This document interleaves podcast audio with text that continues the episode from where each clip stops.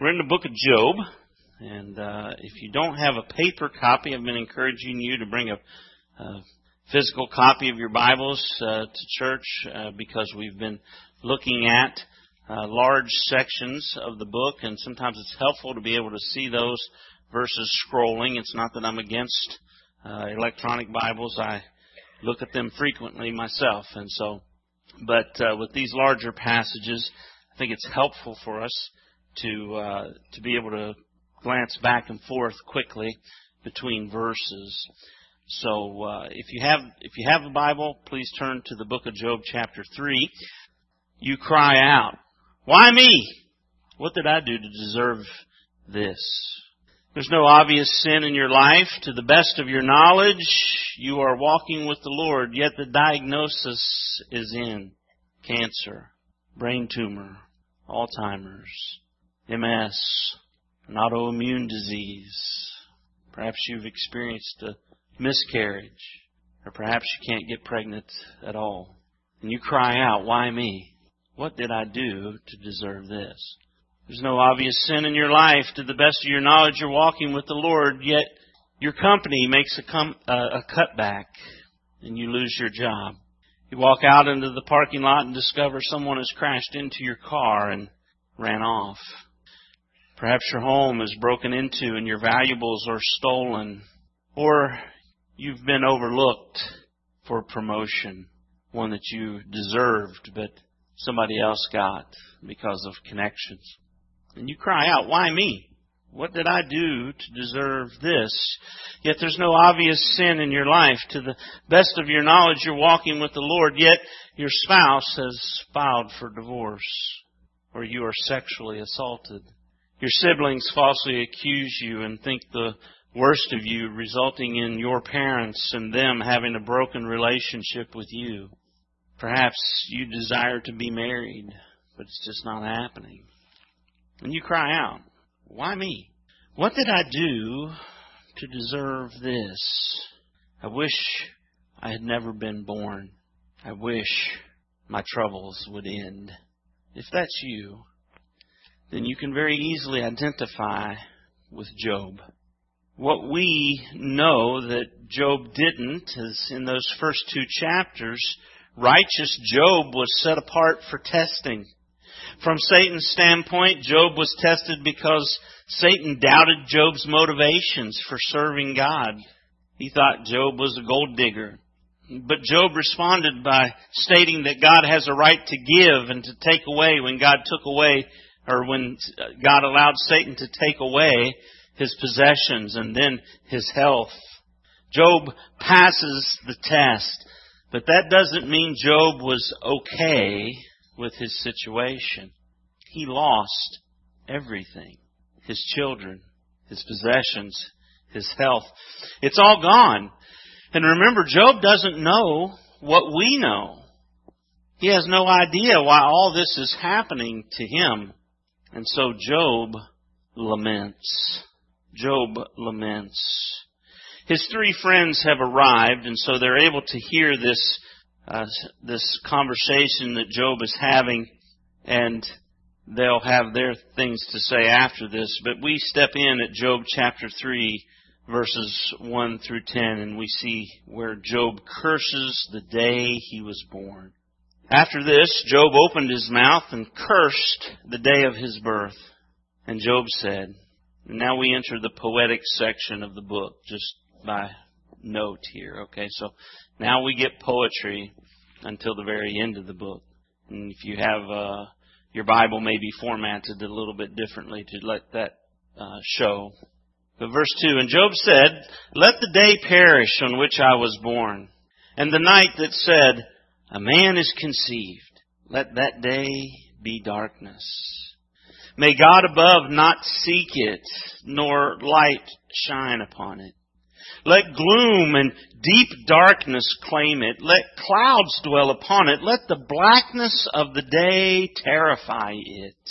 That night, let thick darkness seize it. Let it not rejoice among the days of the year. Let it not come into the number of the months.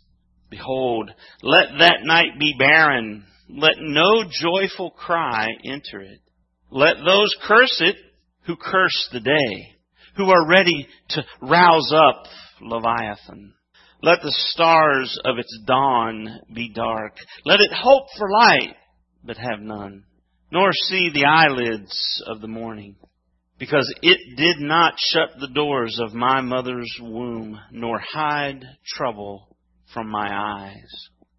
Job uses uh, a lot of creation language here in darkness. Darkness representing the chaos, the chaotic environment that God struck light into and began to bring order out of in Genesis 1.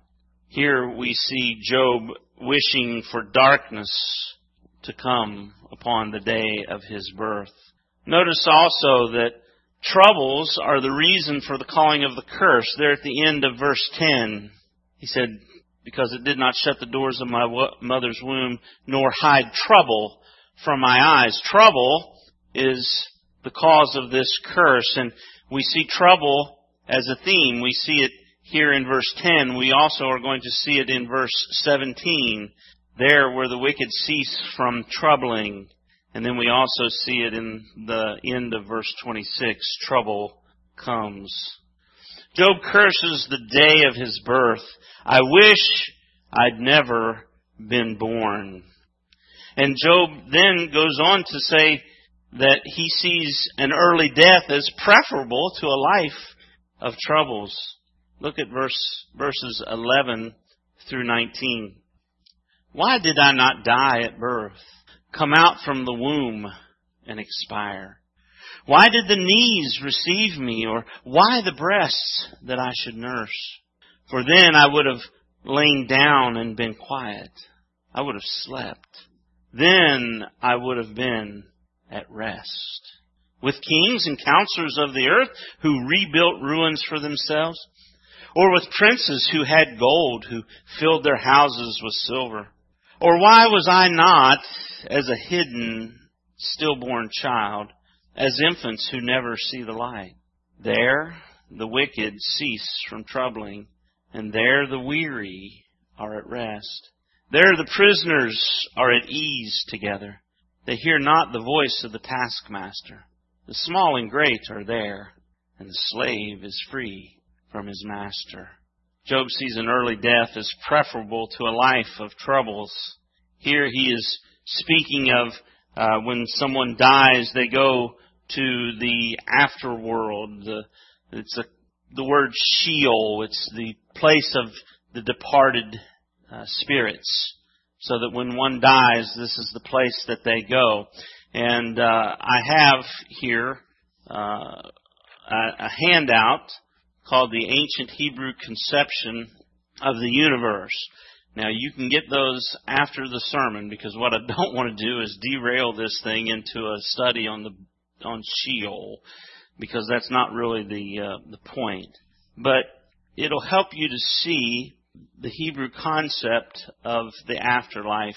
And so Sheol is this place of the undead. Let me quickly state what we find out as as the Bible progresses. We're, we're revealed more and more, uh, and when Jesus speaks of the rich man and Lazarus, he he describes Sheol as this place that we have Abraham's bosom uh, a place of blessing, and then we have a place of torment where the rich man is, and he he desires water uh, to to calm the the burning sensation that he has.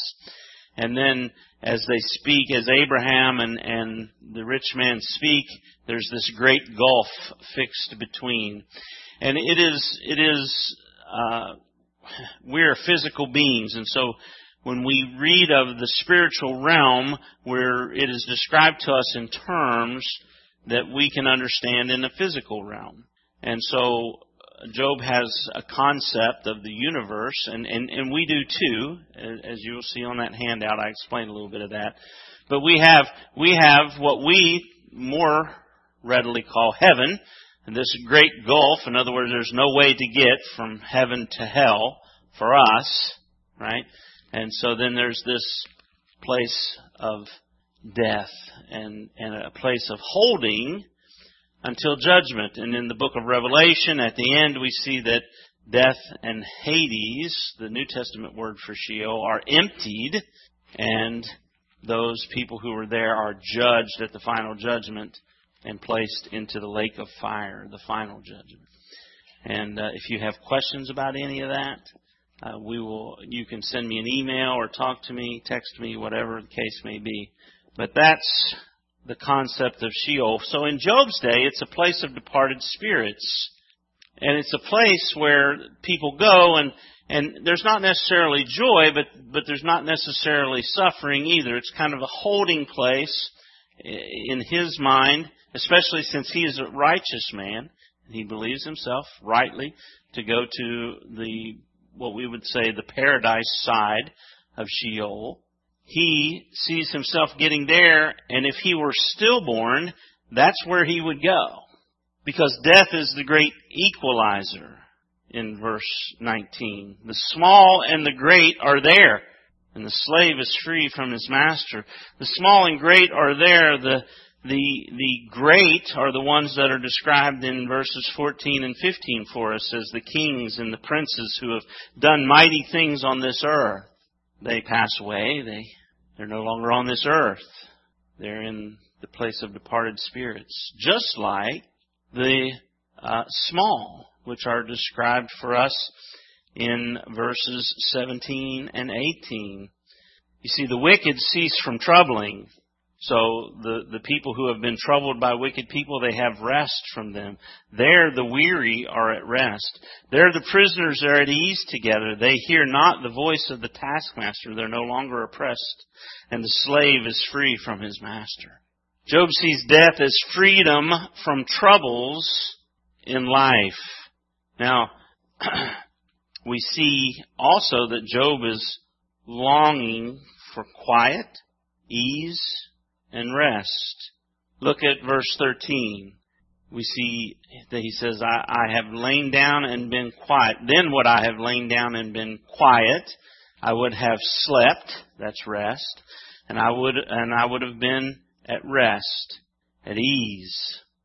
And so we see that also in verse 18. There the prisoners are at ease together. Instead of sleeping here, they're at ease. They hear not the voice of the taskmaster. There's quiet. And verse 17, there the wicked cease from troubling. They have rest. They, the weary are at rest. And then we are going to see in verse 26 those same three concepts repeated because Job says, I am not at ease, nor am I quiet. I have no rest. So Job sees death as freedom from troubles in life, and he is longing for quiet, ease, and rest. Then Job goes on in verses 20 through 23 to question why is life given to the troubled in the first place? And light here we have is going to be life. Again, creation language making its way in here. And who is, who is the light of the world? Who is the life of this world? Jesus Christ, right? But verse 20 through 23 he says, Why is light given to him who is in misery, and life to the bitter in soul, who long for death, but it comes not, and dig for it more than for hidden treasures, who rejoice exceedingly and are glad when they find the grave? Why is light given to a man whose way is hidden, whom God has hedged in. Job asks a more general question here. He falls away from the first person and he starts talking about life being given to him or to a man. Note the troubled language here. Someone who is in misery. They are bitter in soul. They are longing for death and they cannot figure out what God is up to. There's a frustration. Why is light, in verse 23, why is light given to a man whose way is hidden? He's like, I can't even figure out what's going on. It's just wave after wave of trouble and trouble and trouble. And God has hedged me in. It's like when I try to find my way and, and then suddenly I just, I bump into this and I can't move it. Troubles, troubles, troubles. Why is life given to those who suffer misery? And then Job goes on to describe his current situation, which he identifies with in verses 24 through 26. For my sighing comes instead of my bread, and my groanings are poured out like water. For the thing that I fear comes upon me, and what I dread befalls me. I am not at ease, nor am I quiet. I have no rest, but trouble comes. Job says, sighs and groanings, that's my substance. I eat that like breakfast, lunch, and dinner. His worst nightmares have become his reality. What are his worst nightmares? Well, my goodness, he's lost everything. And he is not at ease.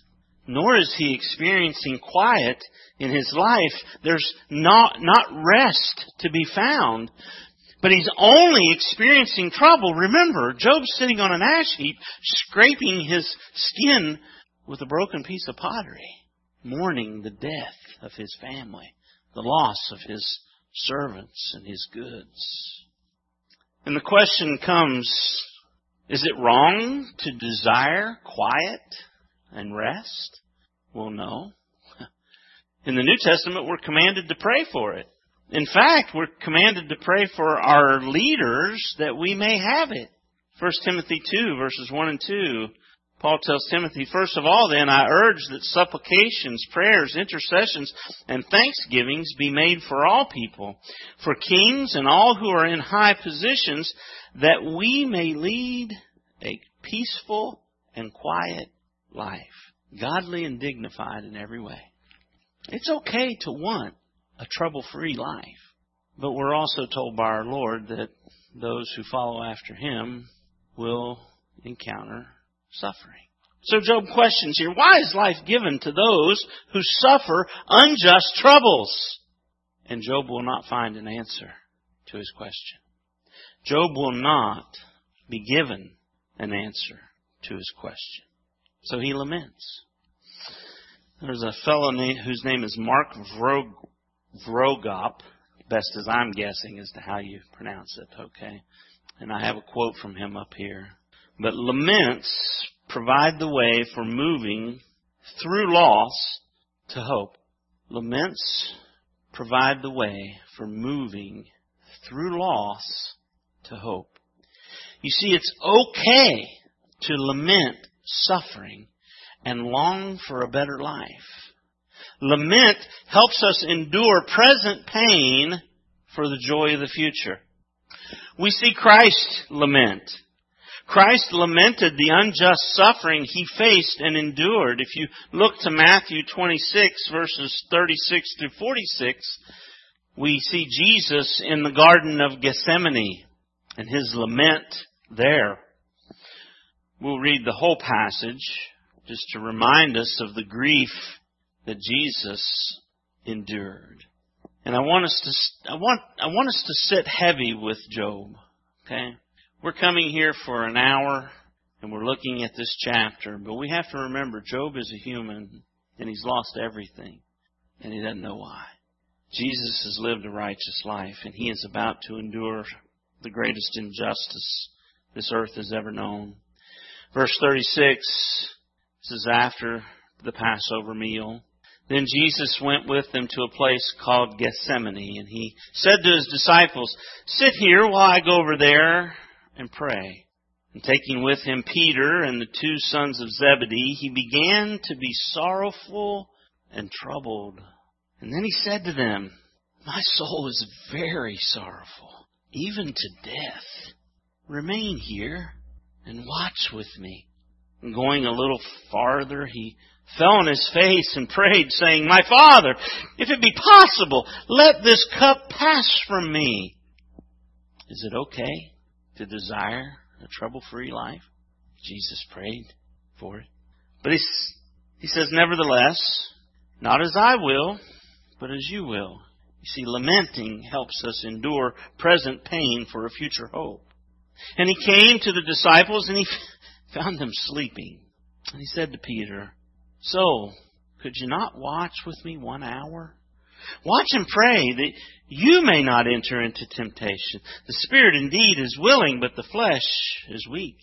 Again, for the second time, he went away and prayed, My Father, if this cannot pass unless I drink it, your will be done.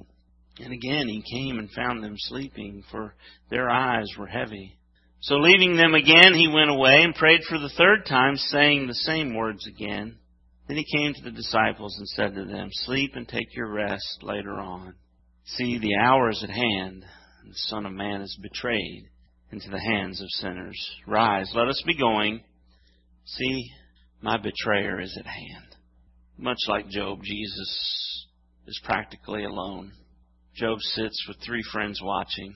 Jesus prays with three friends sleeping. And then on the cross, Matthew 27 verse 46 says, And about the ninth hour Jesus cried out with a loud voice and said, My God, my God, why have you forsaken me? Quoting Psalm 22 that begins with a lament. Like Job, Christ lamented his troubles. It's okay to lament unjust suffering and troubles and long for a better life. Lament helps us endure present pain for the joy of the future. So now I want to take some time and, and let's go through how to lament. Okay, and this information is taken from this fellow Mark Vroegop. He uh, writes a good bit on lamenting. But uh, let's first look at James chapter one, because we have we have some we have this apparent contradiction. James chapter one verse two. Count it all. What's that word say? Joy. Count it all joy, my brothers, when you meet trials of various kinds. And then skip on down for sake of time to verse 12. Blessed is the man who remains steadfast under trial, for when he has stood the test, he will receive the crown of life which God has promised to those who love him. Joy, endurance, steadfastness, and then joy to receive the crown of life. How do we get from trials to joy? Well, the path is lament. Okay? How can I have joy when I encounter various trials? I lament. I don't just suck it up and say, and put on a fake smile. How are you doing? Great. Better I deserve. You know? Look at Hebrews chapter 12. Hebrews chapter 12. Hebrews chapter 12 comes after what? Hebrews chapter 11, Pastor. That's right. It's the faith chapter, right? It's all those, that faith hall of fame, the people that had great faith in the Old Testament. And boy, it starts out great with people seeing people raised from the dead and that type of thing, and barren uh, women giving birth to children and that type of thing. But it ends with people being sawn in two, being poor and destitute. And the writer of Hebrews says, Therefore, since we have all these people that went before us with this great faith, since we are surrounded by so great a cloud of witnesses, those who have gone before us that have kept their faith, let us also lay aside every weight and sin which clings so closely, and let us run with endurance the race that is set before us. Looking to Jesus, here's our example to follow. The founder and perfecter of our faith. So what did Jesus do? Who for the joy that was set before him endured the cross. What did he do with the shame? He despised it. And he is seated at the right hand of the throne of God. For the joy that was set before him, he endured the cross. He despised the shame, but he knew what was coming at the end. And then in verse 3, we're cons- uh, in, encouraged to consider. Consider Christ, who endured from sinners such hostility against himself, so that you may not grow weary or faint hearted. I believe this portion of that chapter is speaking about the troubles and trials that come upon the Christian's life, not because of the sin that is so easily besetting them. He addresses that later on. But here it's the, the, the ones, the, the ones who are unjustly troubling you. And I say this, it's okay to lament unjust suffering and long for a better life. Lament helps us endure present pain for the joy of the future. So look now to, to Psalm 13. Psalm 13. Just turn over from the book of Job there to Psalm 13. We're going to do this one instead of Psalm 22 because it's shorter. But I want to teach you, give you some practical things that can help you to lament. Mark Vroegop says that lament is a prayer in pain that leads to trust. A prayer in pain that leads to trust. And Psalm 13 is a good example. Now, if I could, if I could get you to just put the slide up that has the CAT real quick. There we go. Okay. Before we get into this psalm, I want to just give you this. This is what we look for in lament psalms. They're not always in this order. Now in Psalm 13, conveniently, it is in this order. But these are the things that you look for when you're reading a lament psalm. They're not always that way. Sometimes there's a trusting of God, and there's an asking God to act, and then there's a complaining, right? It's just the flip side order, and sometimes they're mixed up. But lament psalms are there to help us learn how to express our true feelings to God in the midst of troubles. Okay? So, the first two verses is going to be a complaint to God. Complain to God. You think He doesn't know what your real thoughts are? So take it to Him complain to God. The, the next two verses are asking God to act according to his character. Now, his character is going to be found in verse 5, but you ask God to act according to his character. You can't ask God to be deceptive because he ain't, right? But you can ask God to act according to his character in your life. And then there's the trusting, verses 5 and 6. Trusting in the character of God. You've taken your complaint to Him. You've asked Him to act according to His character. And then you're going to trust that whatever happens, He's got control of it. Okay? So that that helps you endure the cross that you face for the joy that is set before you, which is you get God. Right? That's the ultimate. Okay, so let's quickly go through Psalm 13. First of all is that complaint. And, and I think it's don't be afraid to read the Bible for what it really says. Sometimes we think that, oh, how righteous and how good. And, and in our culture, we've developed this thing of that, that we don't, we don't talk like Job talked. we don't, we don't say out loud, I wish I'd never been born. That, that comes through some, uh, the Puritans were very good and very godly people, but they also encouraged some stoicism. We have to remember Job's not sinning. When he laments the day that he was born. That's pretty strong language. You know, if Barry walked into my office and he said, Pastor, I wish, I wish I'd never been born. Damn the day, Pastor, that I was born. I would be uncomfortable. Okay? But I shouldn't be. God's got big shoulders, beloved. Okay? God's got big shoulders. So when we read this, think about this. This is being said to God. So I'm going to read it a little aggressively. How long, O Lord? Will you forget me forever? Now, has God forgotten him? I mean, theologically, not possible. But that's what he says. He feels forgotten. Will you forget me forever? How long will you hide your face from me? How long must I take counsel in my soul? In other words, I'm not hearing from you, God. I'm trying to figure this out and have sorrow in my heart all the day. How long shall my enemy be exalted over me? Complaining. Raw complaining. God's got big shoulders. You who are parents when your children are little and they feel like you're not being fair with them, they might say some pretty harsh things to you. They might even tell you they hate you. Did you, did you walk off offended? No. No, you had compassion. They didn't understand what's going on. God's got big shoulders. Complain to God.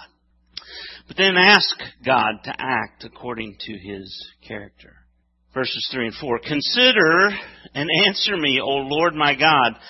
Light up my eyes, lest I sleep the sleep of death. Lest my enemies say, I have prevailed over him. Lest my foes rejoice because I am shaken. Lord, I'm being unjustly treated and you're a God of justice. Act, God. Deliver me. And then there's trust. But I have trusted in your steadfast love. Now that's one of the characteristics, steadfast covenant love that's given to us in Exodus 34, 6 and 7.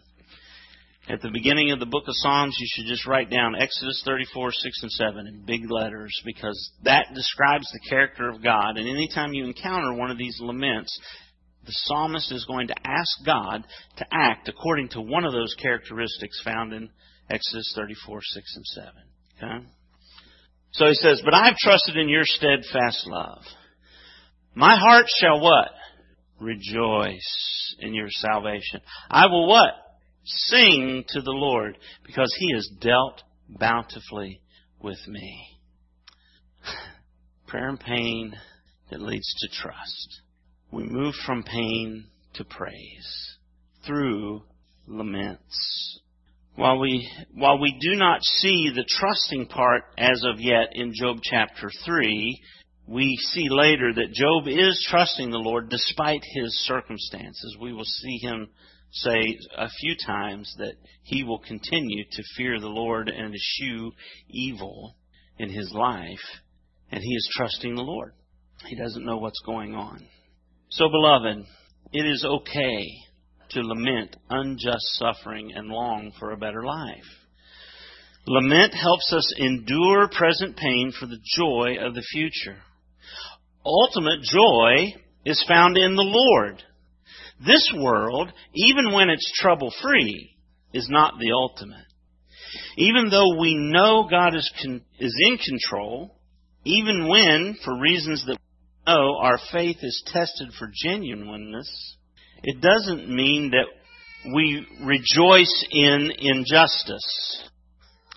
Count it all joy when you encounter those various trials. We don't have to rejoice in cancer. Right? We can hate cancer. We can hate cancer. We can we can despise the cross as Jesus did. We can despise the pain. It doesn't mean when James says that, count it all joy, that we have to like it or never question it. Don't bottle up your emotions and frustrations. Take them to the Lord in lament.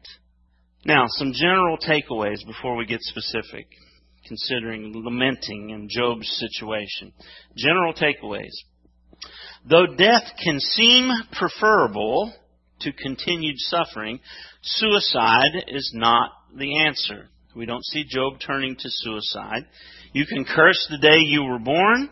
You can long for release from your suffering, but do not take your own life. As Job said, God gives and God takes away. Well, guess who gave you life? God. Guess who has the right to take away your life? God, not you. Okay? It is His to take when He appoints it. So hang in there. It's okay to lament your situation because God knows, He hears, and He cares. And He will sustain you. Number two, general observation. Just because somebody has it worse than you doesn't mean that you don't have the right to lament. It doesn't mean that you should feel ashamed to lament. It can be a comfort to realize that others had it worse than you. I mean, the author of Hebrews said, consider Jesus who suffered, he endured all these sinners, right? It can be a comfort. But the purpose of Job's story is not to be used as an excuse not to lament. As in, well, at least I'm not Job. Some people suffer more than others, but that does not mean that your troubles are not important to God. Okay? It does not mean that your troubles are not important to God. We are blessed that we do not live in the Ukraine this morning. Amen. But that does not mean that your troubles that you encounter today are unimportant or that you shouldn't bother to take them before God. Look, there, there are times when a loved one or something's going through a trial and you're just like, you know what, I, I need to talk to them about something, but now's not the time. That's wisdom, right? But that's not God. that's not God. You can go to God anytime. God's never overwhelmed with the troubles of this world. It's okay to complain to Him about the situation that you're in. Okay? He's, he's not, he's not, he's not going to say to you, I'm backed up. Sorry. Wait your turn. That's not God. Number three, injustice is real in this world, and it should be lamented. It could be for reasons unbeknownst to you, your faith is being tested for genuineness through unjust suffering. So whether you suffer injustice by the unjust loss of possessions or the loss of health for unknown reasons, for trouble and injustice, these things are real and they should be lamented. Next thing. At a minimum, laments are to be taken to the Lord. Friends can help comfort you, but the Lord can sustain you. Okay, so at a minimum, now what do I mean by that? Okay, well, it's okay to, to lament to your friends, but be sure that you don't just lament to your friends. Go to the Lord, right? He's the one that can help your situation. I mean, depending on your situation, listen, I can listen and I can grieve with you about certain situations. Some of, but some of you are sick and I, God, I wish I could help you, but I can't. I can listen, I can grieve, I can pray, but God can help. So it's okay to complain to me. I'll listen, but be sure you take it to God. He's got power. Without lamenting your troubles, your losses, your grief, you risk becoming disappointed with God. Say that again. Without lamenting our troubles, our losses, and our grief, we risk becoming dis- disappointed with God. You might even get bitter towards God. Are you disappointed or bitter with God? Let me ask you this. Who do you complain more to about your troubles? To God or to people? Because if you're only complaining to someone else about your problems and you're not complaining to God about them, then hidden underneath that is you've got a problem with God and you're getting bitter towards Him. And you don't want to be bitter towards God. He loves you. He died for you. He showed that on the cross. Next observation. Job's never given an answer to his question. And it's okay to lament not having all the answers to your questions. His ways are higher than our ways. The secret things belong to the Lord. But that doesn't mean we can't lament the fact that we don't know. And it's okay to long for and even pray for a trouble-free life. Jesus asked God not to have to drink the cup of his wrath against our sin, but he drank it. If you're here this morning or you're listening to this message, you need to understand that Christ died for your sins. The greatest injustice in the world, God turned into redemption. Christ died for our sins. And he was buried. He rose again the third day for our justification. If you've never cr- trusted Christ as your Savior, then I urge you, turn from your sin and call out to God and ask Him to forgive you of your sin because of what Christ did for you. You can't pay for your own sins. He drank the cup of God's wrath against your sin. He didn't deserve it. It was injustice. But God turned that injustice into our redemption. What a great plot twist. What a wonderful story. It's good news. It's the gospel. Would you believe it today? Job questioned, Why is life given to those who suffer unjust troubles? And he was not given an answer. Lament provides a way for moving through loss to hope. It's okay to lament unjust suffering and long for a better life. Lament helps us to endure our present pain for the joy of the future. So complain to God. Ask God to act according to His character and trust Him. It's that acronym CAT. How do you lament CAT? You know, now my daughter loves cats. Me, hmm, not so much. But CAT can be a helpful acronym to help you remember that. Complain to the Lord. Ask Him to act according to His character and then trust Him. If you or a loved one have some health issue like cancer, Alzheimer's, autoimmune diseases, inherited heart disease, or a litany of other diseases that have no connection to any particular sin in your life, lament. It's okay to lament. You've been treated unjustly in a relationship, whether with a spouse, a friend, or a brother and sister in Christ, lament. If you've lost a loved one to an accident, to a divorce, or simply by their moving far away, it's okay to lament.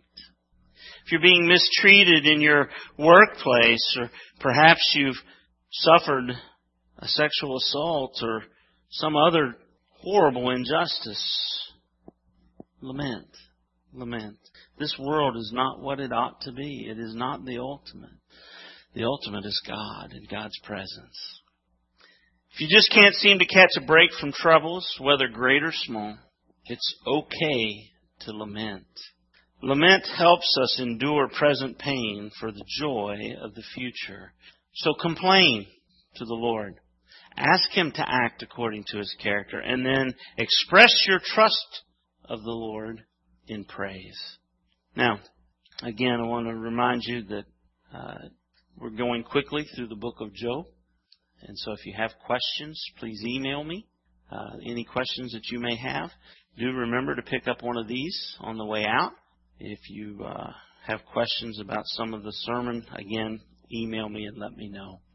Let's pray.